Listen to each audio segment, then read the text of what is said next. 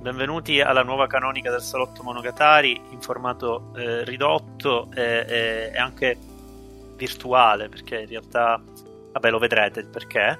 E parliamo oggi di parliamo oggi di due, di due film eh, che sono al momento al cinema uno già uscito da un po' di tempo però effettivamente tuttora è al cinema perché è stato un discreto successo inaspettato cioè Le Otto Montagne eh, di Felix van Greninger e Charlotte van der Masch, adesso non vorrei sbagliare il cognome della moglie di Felix van Greningen, ehm, da, dal romanzo di Paolo Cognetti, e Megan di Gerald Johnston eh, della Blue Mouse.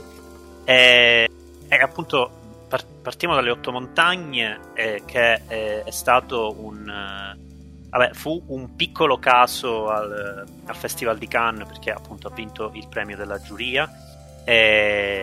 Produzione eh, italiana per un film, credo almeno, eh, per un film comunque diretto da dei registi che lavorano in America da un po', ma che sono eh, europei, e che, ehm, che racconta la storia di amicizia fra un ragazzo di città eh, Pietro, interpretato da Luca Marinelli, e Bruno, interpretato da Alessandro Borghi, a ripescare un po' nei ricordi dei spettatori del cinema italiano dalla, dall'accoppiata di successo in Non essere cattivo di Claudio Caligari.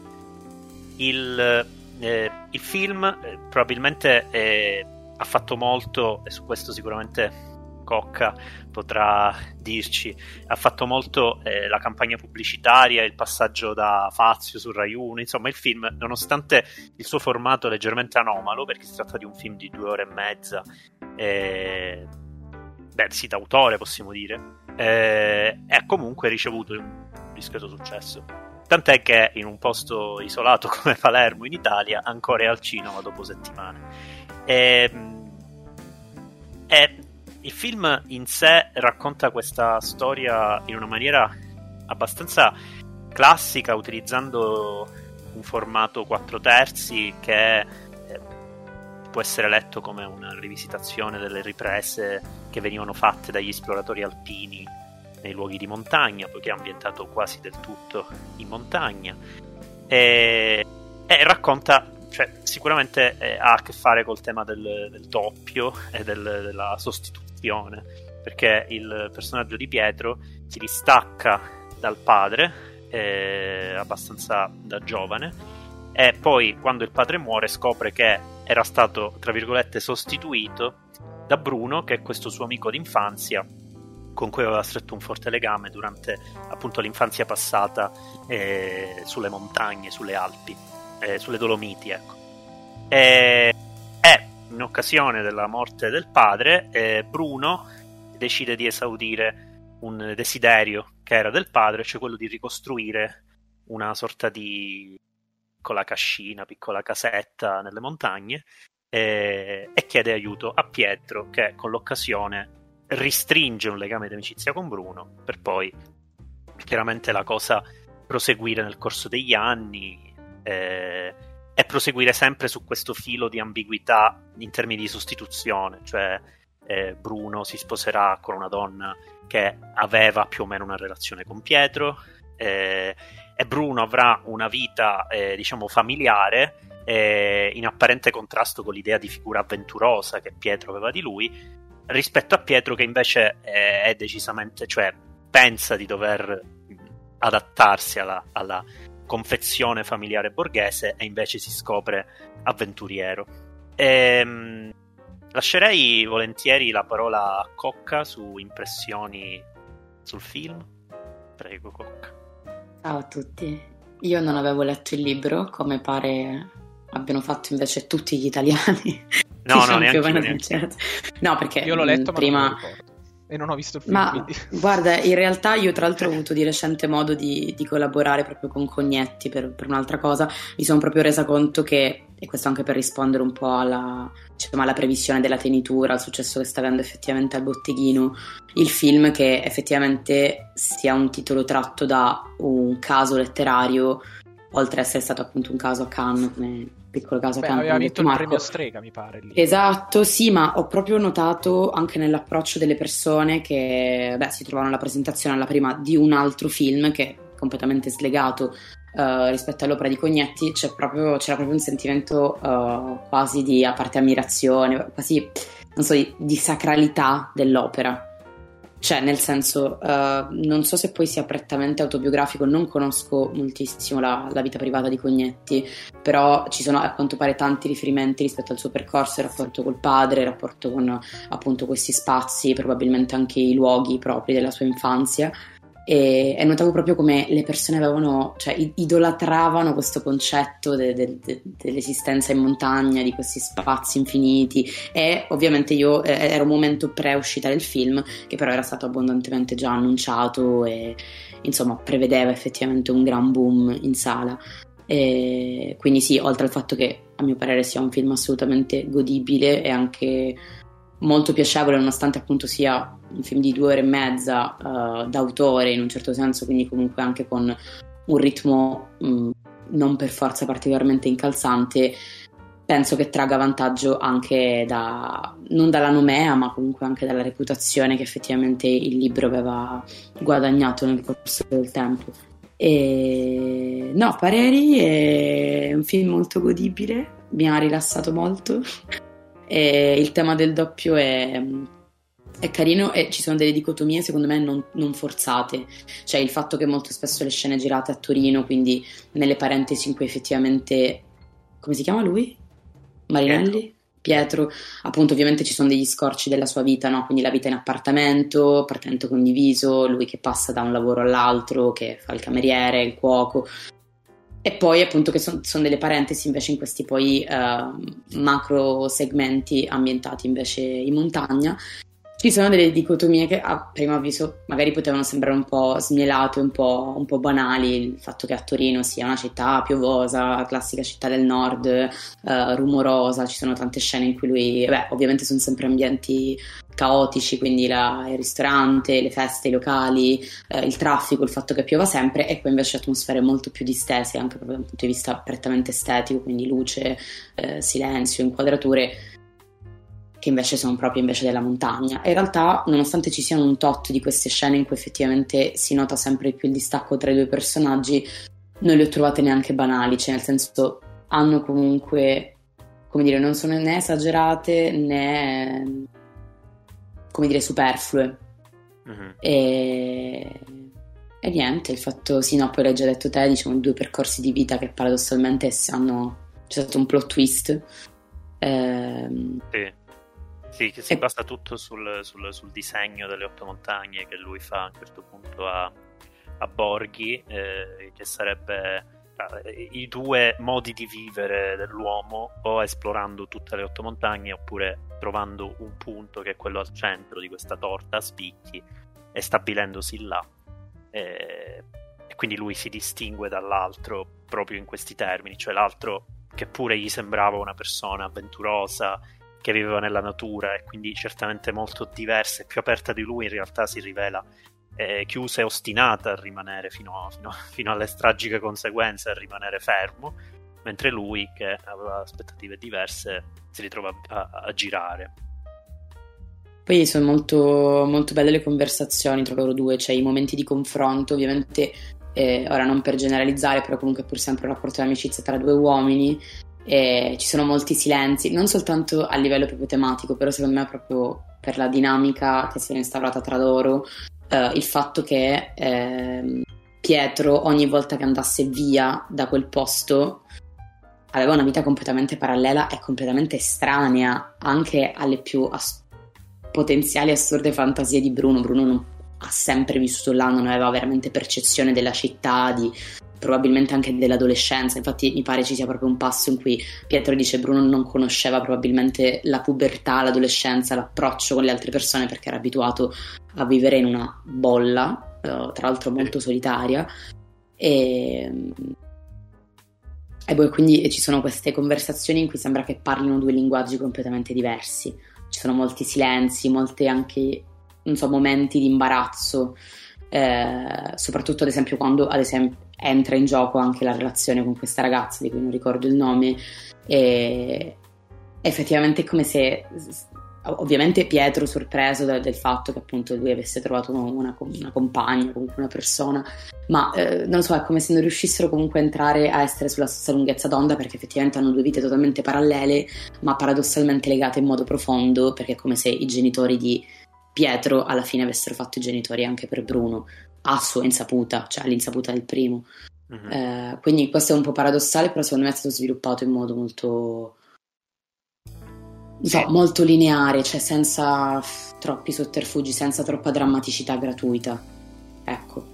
È anche, è anche particolare questo, il criterio della sostituzione in questo film, perché in realtà è monodirezionale. Quando in, in infanzia eh, Bruno eh, potrebbe essere portato a Torino per studiare, alla fine in realtà il destino vuole che suo padre, quello biologico, lo, lo, lo, porti via e non gli permetta di andare a studiare a Torino. E da qui la separazione con Pietro per serie, per un po' di anni. Per cui eh, è interessante questa, questa unidirezionalità eh, che è del tutto contraria alle aspettative che ha di, su di sé Pietro e quindi chiaramente tutto il film è lottare con, questa, con queste sue aspettative. E l'aspetto singolare che che mi viene in mente eh, quando penso soprattutto a Felix van Groningen, che ho controllato nel frattempo è belga, quindi non ho detto castronerie, è europeo.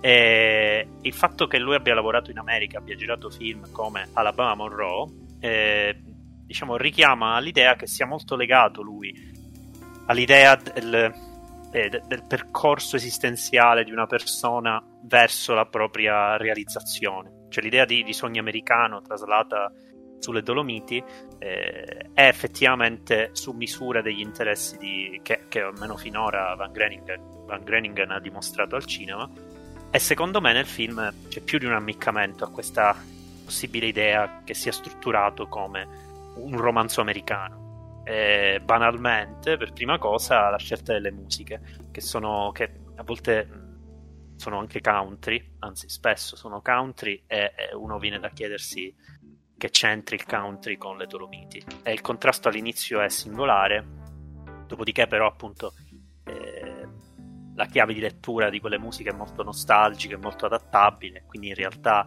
non stona più. Però c'è questa cosa ed è diciamo, secondo me, mm, a rifletterci bene, eh, è tutto sommato sovrapponibile all'idea di eh, sogno americano, ricerca della felicità e quant'altro. Soltanto che lo scontro è decisamente più, eh, da un punto di vista culturale, più anomalo, perché appunto in Italia, per quanto appunto una persona voglia chiaramente realizzarsi nella vita, eh, negli anni in cui è ambientato il film, comunque eh, diciamo non è neanche altrettanto usuale l'idea del, del viaggiatore, ok? Il personaggio che decide di eh, lasciare tutto, è certamente nostra l'idea della persona eh, arroccata in un luogo che rimane lì.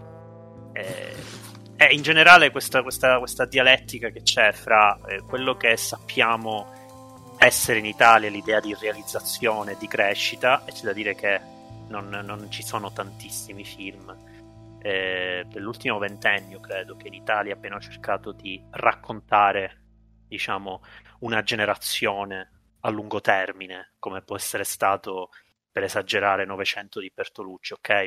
Forse di recente eh, azzarderei la meglio gioventù, però di base i, vi- i, viaggi dall'infanzia all'età adulta di personaggi in Italia non sono super frequenti eh, o comunque non sono dettati da questa ricerca della realizzazione.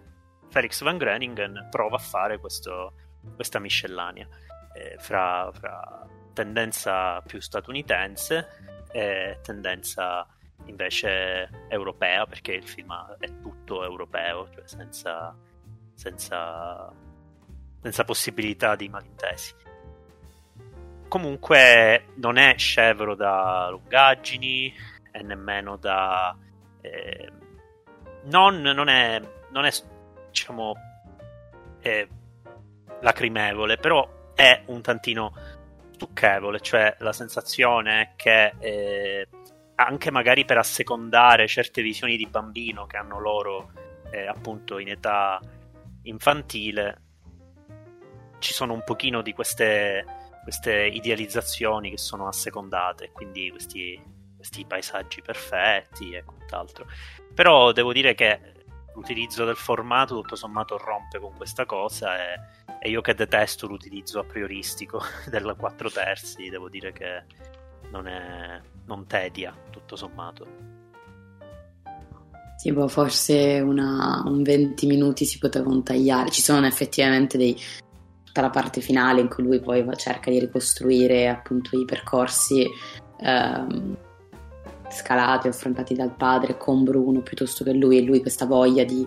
comunque voler in un certo senso partecipare a, all'esperienza dei due, forse un po' stucchevole, un po' lunga però effettivamente. È, diciamo, è reso bene il senso di estraneità rispetto a Bruno, perché noi mm-hmm. non, eh, no, non, non, ci convinciamo mai di conoscerlo completamente, non ci illudiamo mai di starlo capendo completamente, nonostante stia nella sua bolla, però la sua ostinazione rimane un minimo enigmatica e incomprensibile.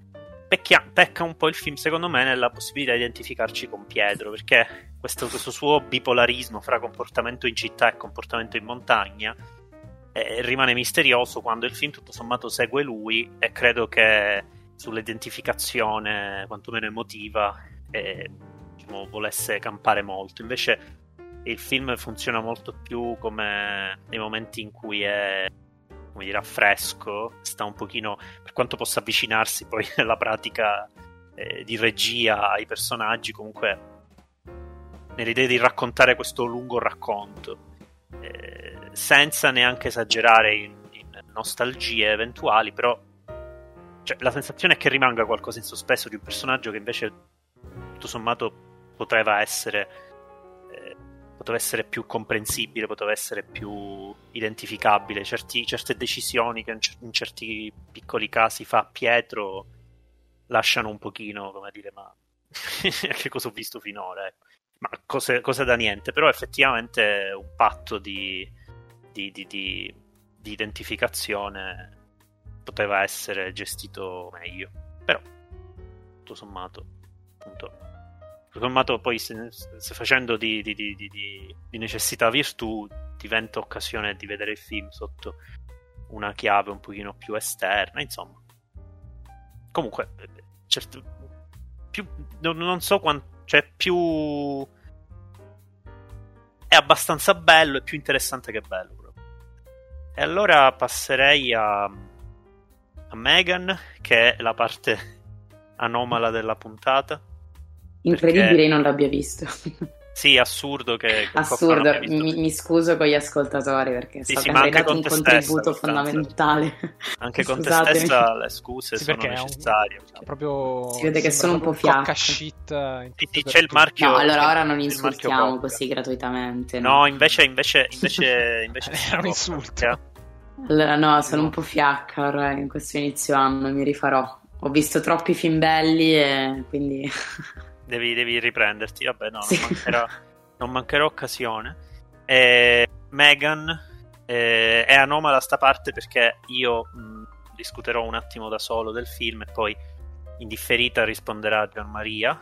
Eh, a nessuno dei due è piaciuto, premessa, nonostante eh, le premesse per essere un film eh, cult eh, vorrebbero tutti quanti nel mondo che ci fossero, perché si è parlato tanto di Megan eh, come di un film piuttosto eh, divertente, come una simpatica revisitazione high tech della bambola assassina, e poi vabbè, commenti quella eh, vogliono anche ricondurre il film a discorsi su eh, famiglia, eh, e quindi necessità di rifarsi una famiglia perché la bambina protagonista perde i genitori in un incidente.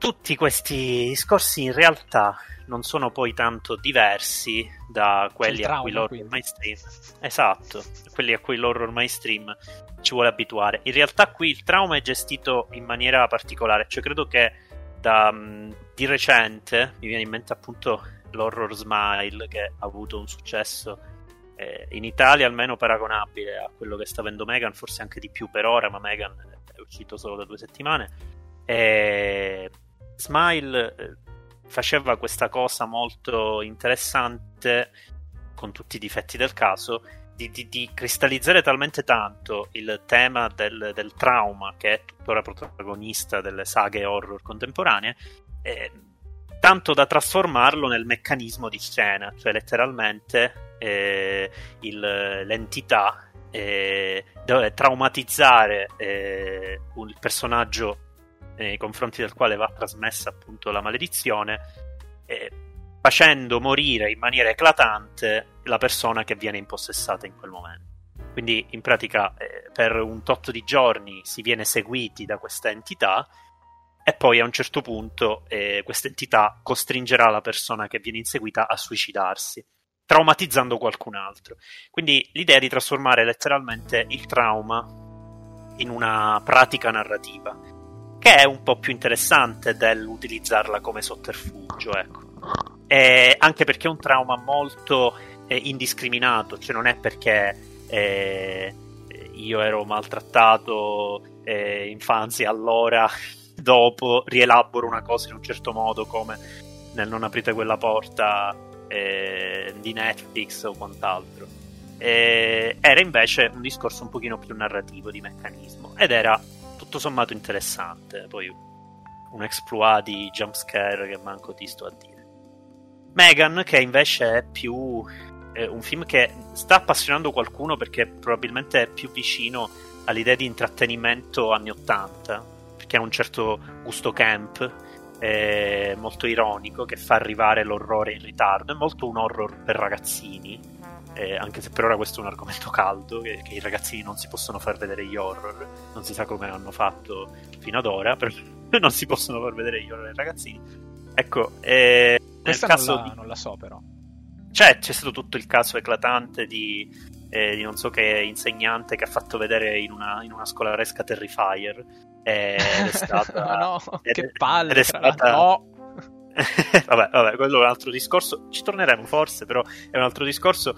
Eh, però appunto è stata accusata anche più del necessario, perché è vero che esiste, sì, beh, esiste questa idea, però però come dire è non istituzionalizzare l'ovvio cioè i ragazzini sono so- sottoposti a visioni di o- orrore continue quindi come dire eh, basterebbe una cultura dell'immagine eh, già in età infantile per poter affrontare certe cose. Comunque eh, lo dico da, da, in prima persona perché insomma vedevo certe schifezze alle medie che neanche, neanche sto qui a dire però magari dite, ecco, si vedono le conseguenze. Quelle che un, un horror. Cioè. forse, forse sì, forse sì, appunto.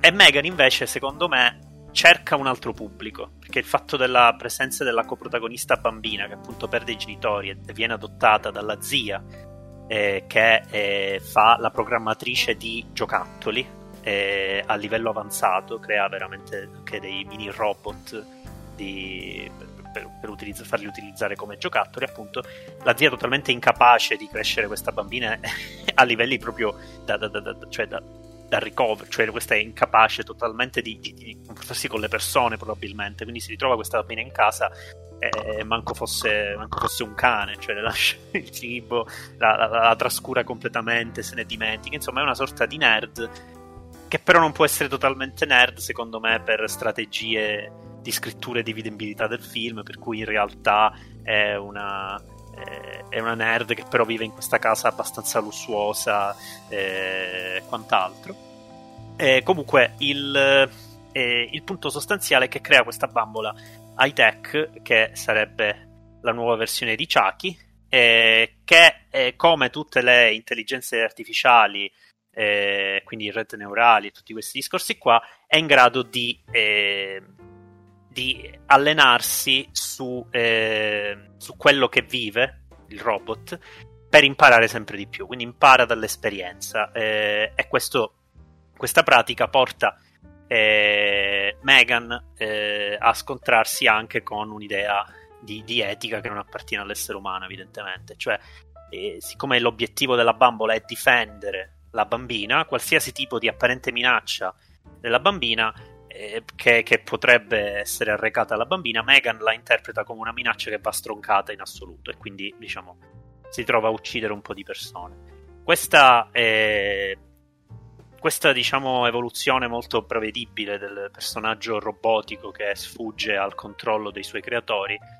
eh, nel film arriva molto lentamente tanto che poi ci si chiede davvero se, se ne è valsa la pena. C'è tutta una parte introduttiva veramente lunga che da- magari dovrebbe dare un po' la chiave vagamente ironica. Poi c'è una brutta scena con un cane che Ale non approverebbe. E, e, e no. in generale no. Povero cane e, no. e in generale, da un certo punto in poi, quando inizia la vera mattanza e il film si anima un attimo, ma è già passata più di un'ora, e il, il tono rimane comunque sempre quello un po' camp, eh, che diciamo è diverso da, dal, dalle abitudini Blue Mouse. Questo si può concedere.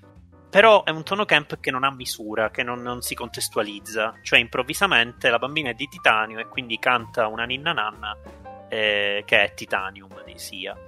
E, e questa cosa che dovrebbe essere. poteva arrivare con una certa. con una certa enfasi, un pochino kitsch, un pochino più controllata, invece non si capisce, sembra normale, non sembra normale, ma come anche una scena in cui improvvisamente che forse tutto sommato è la scena più guardabile del film, eh, la bambola si mette a ballare in un corridoio assolutamente a caso in preparazione dell'omicidio di un, di un del datore di lavoro della protagonista. E questa, eh, questa sequenza totalmente gratuita, che, che, è un po' più divertente delle altre e che richiama il fatto che lei durante il film deve essere esibita per far vedere quello che sa fare, a un certo punto si esibisce in questa cosa con questo datore di lavoro all'improvviso, è piuttosto ironico, però mh, non, non, non, dà l'idea dell'ironia che ironizzi sul, sul, sul, sul, black, faccia black humor, dà l'idea di essere un'ironia che eh, pettina l'horror, ok? Che lo... Ehm, che gli crea una che lo patina in maniera tale da essere più vendibile. Quindi mi è sembrato come horror anche rispetto alla consueta tortura degli jumpscare, decisamente più eh, abbordabile, un'esperienza edulcorata di horror. E non che ci siano leggi sul, sui gradi di horror che uno deve avere, però effettivamente è al di sotto dei livelli di guardia per, anche per le abitudini Blue Mouse. Per cui, come dire, mh, bisogna vedere se si sta al gioco con questa. Eh, con questa idea un pochino, eh, un pochino infantile di horror, ma infantile da oggi, non infantile da, da, da anni 80, quindi un pochino stucchevole alla fine dei conti. Fermo restando che ci sono delle assurdità eh, messe in scena assolutamente atroci, tutto, tutto, il discorso che fa tutto il film su un bicchiere d'acqua che è e va messo sul sottobicchiere perché sennò si macchia il tavolo e Megan corregge la bambina su questa cosa e quant'altro. E poi il bicchiere d'acqua viene utilizzato in un certo modo alla fine del film. È davvero ridicolo perché insomma quello che fa alla fine questo bicchiere d'acqua eh, non può essere mai paragonabile con quello che, eh, che è successo prima ed è assurdo che in quel momento generi quelle conseguenze. Vabbè questo è eh, uno strano modo per non fare spoiler, non sono abituato a non farne. Eh, ma anche il... Citazione a Stalker? no. No, non ho capito. No, dico il bicchiere d'acqua, citazione a Stalker, no. eh, no, no, per fortuna no, per fortuna no. Eh, no, semplicemente viene utilizzato per danneggiarla, soltanto che lei già ne ha passate di tutti i colori e che venga danneggiata da, un, da dell'acqua dentro un bicchiere d'acqua considerando che ha questi strati infiniti di cose prima di arrivare al cuore meccanico che è la, la regola e quant'altro, cioè è abbastanza ridicolo, così come è condotta in maniera ridicola la, eh, la solfa su i bambini vengono, entrano in dipendenza con questi, con questi, giochi. E nel caso di una bambina traumatizzata come la protagonista eh, questo, questo, transfer di trauma a una, a una, bambola rischia di essere un'illusione che poi andrà distrutta e sarà ancora più traumatica. Questi discorsi parapsicologici veramente rivoltanti sono tipici dell'horror.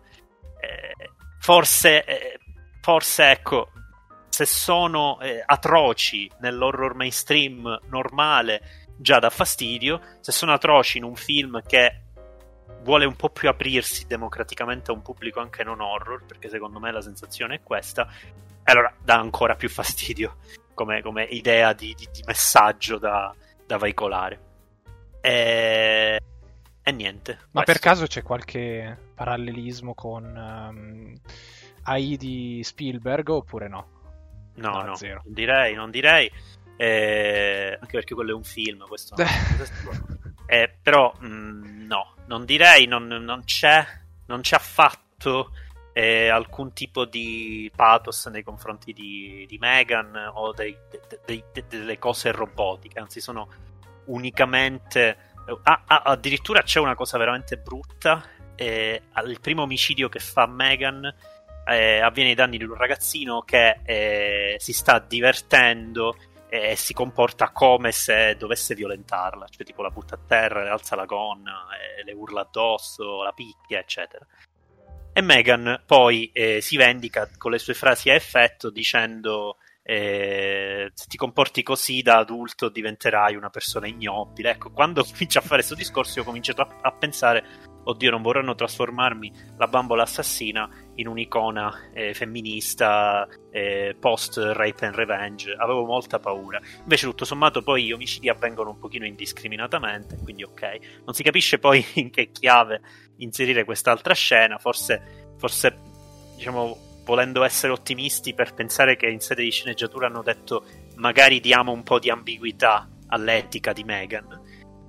Fermo restando che appunto si tratta comunque poi di un omicidio che lei fa abbastanza atroce ai danni di un ragazzino e, e lei rimane comunque una bambola, ecco, tanto per dire.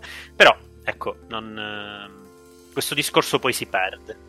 Quindi, eh, quindi è l'unica forma di vaga ambiguità rispetto ai robot. Poi, vabbè, c'è anche un discorso su un altro robot che ha fatto la protagonista e che poi eh, entra eh, diciamo, va in aiuto un po' della situazione, però è un robot completamente controllato dall'umano, mentre Megan è adattabile, versatile alle situazioni, quindi comunque ecco come a dire poi eh, ok la tecnologia però, però, nei limiti state attenti, cioè, insomma un po' un foglietto illustrativo, no?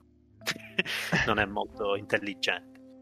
E questo è quanto, lascio, lascio spazio all'intervento di Gianmaria. Allora, io ripartirei subito mm, da uno dei punti, anzi da un paio di punti che ha toccato Marco e che secondo me sono, uh, portano a quello che è uno dei pochi discorsi interessanti che si può fare veramente sul film, anche se è un discorso interessante uh, basato su, su un grande dubbio, che è il più grande dubbio che mi ha dato il film, ed è co- come Megan utilizzi l'horror. Mm, e se Megan sia effettivamente un horror da questo, da questo punto di vista, perché questo è il, è il, più grande dubbio che ho avuto vedendolo. Eh, giustamente Marco sottolineava che il film, eh, per buona parte della sua durata, perché è un film che non dura neanche tanto in realtà, perché sta sotto le due ore mi pare, eh, per buona parte, quindi un'ora, eh, presenta uno sviluppo veramente lunghissimo, eh, a tratti anche noioso, eh, per arrivare poi a a presentare la Megan più, uh, più scatenata, più assassina. E giustamente per un'ora il film non presenta quasi nulla di queste, mm, di queste scene che dovrebbero, dovrebbero essere horror. E da qui arriva secondo me il punto, il dubbio più grande. Cioè, eh, Megan mi è sembrato quasi più un film di fantascienza che un film horror in realtà per certi versi. Perché uh, sia a livello di, di tematiche, quindi tutto il discorso sull'intelligenza artificiale, che come sviluppato ha uno sviluppo molto più mm, da, da, fantascienza che da horror, perché in realtà le pochissime scene che ci sono, uh, che possiamo considerare horror, le ho trovate per certi versi decontestualizzate da tutto quello che è il resto de, dell'apparato uh, narrativo del film, le ho trovate molto molto sconnesse, proprio perché arrivano in determinati momenti mm, senza una reale costruzione dell'orrore dietro, senza vabbè, una costruzione della tensione che in realtà manca un po' in gran parte dell'horror uh, contemporaneo, perché anche il citato Smile uh, di prima in realtà, seppur abbia una tensione migliore di questo film, uh, in ogni caso non ha una, una, gran costruzione da questo punto di vista, però in Megan, dal mio parere, questa viene a mancare totalmente. Le poche scene appunto in cui Megan si scatena mm, sono scene che mo, molto più d'azione che da film horror. E, e questo secondo me alimenta tutti i dubbi, cioè il film è stato venduto in una determinata maniera, eh, quindi rifacendosi giustamente a tutti eh, i grandi classici delle, delle bambole eh, assassine per arrivare fino ad Abaki, fino ad Annabelle, quando in realtà i discorsi, i discorsi che, porta, che, porta, in scena mm, secondo me non coincidono quasi per nulla con, con questi film. Non trovo uh, Megan um, un'evoluzione uh, né teorica uh, né di nessun altro tipo di questo tipo di figure dell'orrore passate e quindi i miei dubbi vengono continuamente alimentati da, mm, da questi problemi, cioè uh, la costruzione e il modo in cui viene trattato, trattato, tutto il film, secondo me varia molto più dalla fantascienza uh, all'azione per certi punti di vista, appunto scene di massacro, ma mm, come vediamo in tanti film uh, anche non, non dell'orrore. Quindi il mio dubbio più grande che mi ha fatto mm, sinceramente non apprezzare per nulla il film è proprio questo, perché andando in sala mh, mm, a vedere il film con tutto un tipo di pubblicità eh, che gli è stata fatta e poi ritrovarmi mh, mm, un film di questo tipo mi ha lasciato con le idee molto confuse. Sono in realtà c'è una discordanza secondo me molto forte tra uh, il livello pubblicitario uh, molto forte che ha avuto il film e quello che è poi in realtà. Quindi mm, questo diciamo che è il mio più grande dubbio sul film. Poi Marco giustamente parlava anche de- dell'evoluzione uh, etica tra virgolette di Meghan di come veda la protezione de- della bambina in modo appunto violento. Ma anche qui la prima scena in cui lei diventa effettivamente violenta eh, che è quella de, della scomparsa del cane, in realtà eh, è anche qui poco contestualizzata, cioè mm, non viene mai detto perché Megan arrivi a, uh, a decidere che la, la, la, reale difesa che va fatta verso la bambina uh, sia la, la, difesa violenta. È una cosa che arriva mh, mm, totalmente, mh, mm, totalmente a caso, non c'è una costruzione di nessun tipo dietro questo, questo discorso e, quindi come tante cose in questo film vengono inserite semplicemente perché vengono inserite in quel determinato momento senza una costruzione reale dietro. E anche qui eh, secondo me è, è, un errore perché fin dai primi momenti comunque Megan eh, nei momenti in cui appunto eh, mostra quella sua faccia un po' più ehm, spaventoso, un po' creepy se vogliamo da questo punto di vista quando risponde magari alle domande eh, della sua creatrice in modo, in modo un po' strano. Mm, secondo me manca tutta la parte che porta a, mm, alla stranezza cui, da cui Megan poi pian piano eh, arriva e che le cresce dentro. Ecco, quindi manca tutta, mm, tutta questa parte. Secondo me sono di poco effetto poi anche le, le varie scene in cui uh, Megan, si scatena. E quindi in realtà il film secondo me non riesce in nessun punto di vista perché se come horror fallisce e sinceramente ripeto io non definirei neanche il film un horror uh, ed è secondo me il problema più grande mh, mm, fallisce anche ne, nella costruzione poi di tutti i discorsi che tenta di, uh, di imbastire perché rimangono mh, mm, scritti in modo abbastanza, come diceva Marco, imbarazzante in certi punti.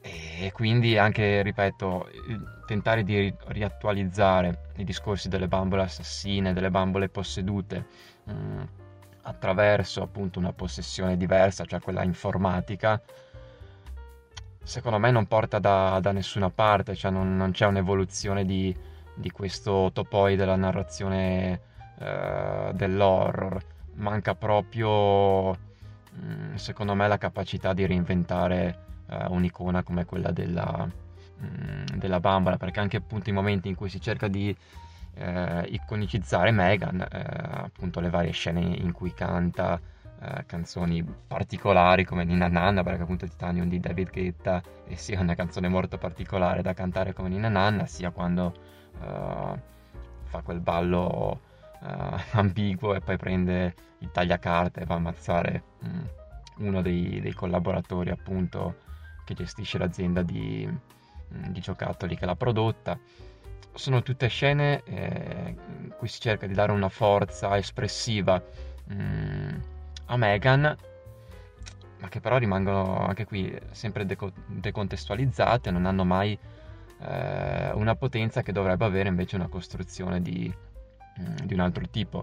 Uh, si parlava anche prima poi del momento in cui Megan uh, quasi si scorazza tutta perché viene colpita ripetutamente verso la fine del film letteralmente diventa quasi Terminator con questa faccia uh, tutta mm, cibernetica scoperta appunto della parte di, di, plastica che crea la sua faccia umana tra parentesi, tra virgolette e, e quindi sono tutte scene, ripeto, in cui si cerca di dare un'identità forte a Megan, si cerca, c'è la volontà di questo film di farlo diventare appunto uh, un nuovo punto di partenza, un nuovo, una nuova icona dell'orrore, però secondo me fallisce anche da questo punto di vista, quindi ogni dubbio che ha sollevato Marco io mi sento di sottolinearlo mh, mm, con, con, queste parole, con, con, queste, con, questi dubbi e sinceramente è un film che non, ho apprezzato minimamente, Marco parlava appunto anche di Smile, uh, per quanto non sia